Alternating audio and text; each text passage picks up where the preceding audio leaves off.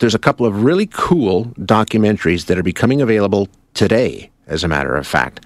One of them is the new Anthony Bourdain documentary called Roadrunner. Some controversy surrounding that one. Uh, the other one is called The Loneliest Whale The Search for 52. Very cool story. It's documenting the quest to find out what may not only be the world's loneliest whale, but probably the world's most famous whale. If you've ever heard of a whale before, you know, not one that's in captivity, a wild whale, it's probably whale 52 that you've heard of. Apparently, he's a hybrid between a fin whale and a blue whale, which means uh, he's enormous. And for years now, he's been the topic of discussion and wonder. He's got a Twitter handle. He's been sculpted by artists, been a subject for playwrights. Poems and songs have been written about this guy. BTS, Sarah, that band that you like, the K-pop band. Yep. They wrote a song about Whale 52. Oh no way! Did you know that? I didn't know. Yes, that. they Look at you did. Teaching me about pop culture. Exactly. That's how important this whale is. Um, and now he's the subject of a new documentary. Um, where'd the guest go, Sarah? Didn't we have a guest? Oh, she's on Skype. Okay. Uh, yeah. So let's find out more about Whale 52 in this documentary that is now available streaming today. Anna Širović joins us now, who is an associate professor at the Texas A&M University at Galveston. Hello, Anna. Thank you so much for joining us. Hello, thank you very much for having me. This is a great story. Um, just give us the backstory. Introduce us to Whale 52 and how he came to be known as the loneliest whale in the world. Well, the the story started in the science realm sometime around mid 2000s when a scientific paper was published by a group of uh, scientists who worked for the Navy who have access to these underwater microphones, which we call hydrophones, that are found across the Pacific Ocean. And they can track sounds across a vast area.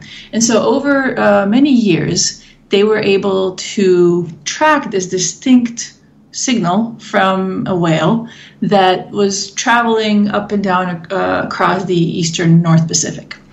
And the reason they could track this animal is because it sounded different from blue whales that are common in that area. It sounded different from fin whales that are common in that area, and it sounded some like some weird, um, unusual uh, modification of both of those songs that those two different species sing.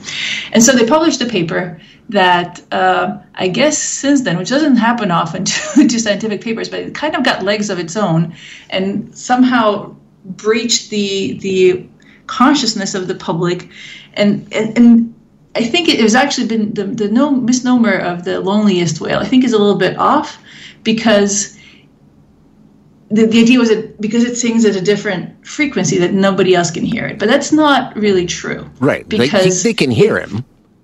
yeah, he he sounds maybe he sounds a little bit different than other whales.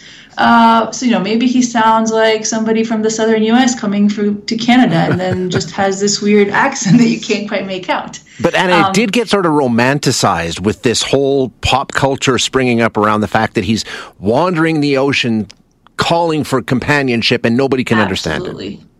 Yes. So there, I think there's something there probably that speaks as much about our society and culture than you know necessarily the whale itself. But certainly from from science perspective, there's additional interesting questions about it. So we don't know for a fact that this is a hybrid. That is that is the current hypothesis Right. that we're working off, um, which was something that with this documentary we're trying to find this animal and see if that is in fact what it is. And I don't want to give away any Yeah, we don't wanna spoilers spoil it here. at We don't wanna spoil it. no, um, but but part of the reason why that would be interesting to find out is that it would give us an idea of how whales come about producing sounds, for example, and understanding more about genetic versus learned behaviors that might be leading to to these songs. And you know, it could also tell us more. We, we could better understand if we knew what exactly this animal was. We could better understand um, whether it is lonely or whether it's just part of a, a group and, and hangs out. It just sounds. This episode is brought to you by Visit Williamsburg. In Williamsburg, Virginia, there's never too much of a good thing. Whether you're a foodie, a golfer, a history buff, a shopaholic, an outdoor enthusiast, or a thrill seeker, you'll find what you came for here and more. So ask yourself, what is it you want? Discover Williamsburg and plan your trip at visitwilliamsburg.com. It's a little bit weird. now, the documentary sort of, um, well, it documents a team going out trying to find Whale 52, and you're part of that team. I'm, I'm always fascinated by this. Now, did he have tracking things, or are you basically. I mean, you want to talk about searching for a needle in a haystack, finding an ocean, a, a whale in the ocean. How do you go about doing something like that? You know, sound is the best way to do that if Okay. that whale is making sounds. Because, so a lot of these very large whales, the sounds they produce, they're very, very low uh, frequency. So we perceive it as very low pitch. And in fact, some of it might be below our hearing range. But because of that, they travel exquisitely well. They can travel 100 miles or so. And so by listening to it, we can have the best chance of finding that needle in the haystack. Certainly, your chances of seeing it, where you can only see a few miles around you, are going to not quite cut it. Um, and the other advantage that we had is that we have had recordings across the Pacific for many years, mostly focused around Southern California, where, where we did this um, recording. And over the years, we have gotten some sense of what time of the year and what place we might be more likely to encounter this whale. So that was, you know, that you you help yourself with that Yeah. needle in the haystack by going to place and time when you think there's a better chance that it might be there. And then the equipment that we used allowed us in real time to listen to the sounds in the ocean and actually get direction when we when we identified sounds that were interesting, we'd get a direction to that sound and then pursue it, basically go in that direction and see if we can find what it is that's producing it. Now, I don't think it's a spoiler to say that you found him because you wouldn't have a documentary if you didn't. So, so you did manage to locate him, right? Well, that would be a spoiler. So I'm not. um, I, I, I think what we, we found is that there's more mysteries out there in the ocean than than anybody thinks about regularly, and I think that is really an exciting and, and an important thing for all of us to be aware. There's still, still so much we don't know about the ocean, um, and and it, it's fascinating that we are still learning about, as you said at the beginning, giant creatures Yeah. that are bigger than anything that's ever lived on land, and yet we know so little about them that they keep surprising us. Hey, just tell us about the experience of working on this documentary. I mean, it's executive produced by Leonardo DiCaprio. Uh, the producer of this film has made some absolute smash hit documentaries.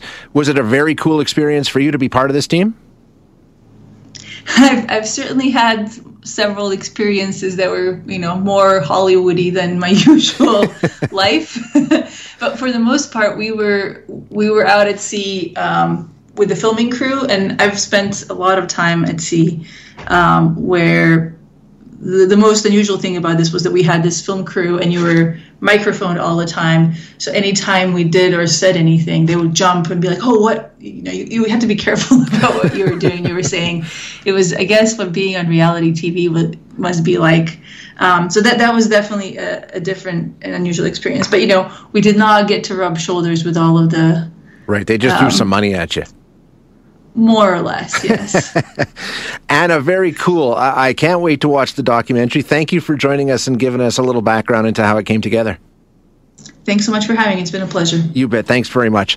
Uh, that is Anna Sarovich, who is an associate professor at Texas A&M University in Galveston and was part of the team uh, that takes part in this documentary. And as I said, uh, it's got some it's got some star power attached to it. You won't see them in the documentary, but the people behind it, uh, Leonardo DiCaprio, one of the executive producers, and um, the filmmaker, the producer of this is Joshua Zeman, who produced The Killing Season and Sons of Sam, which were big smash hits in terms of the documentary film world recently. So, uh, as I said, that film now out called The Loneliest Whale The Search for 52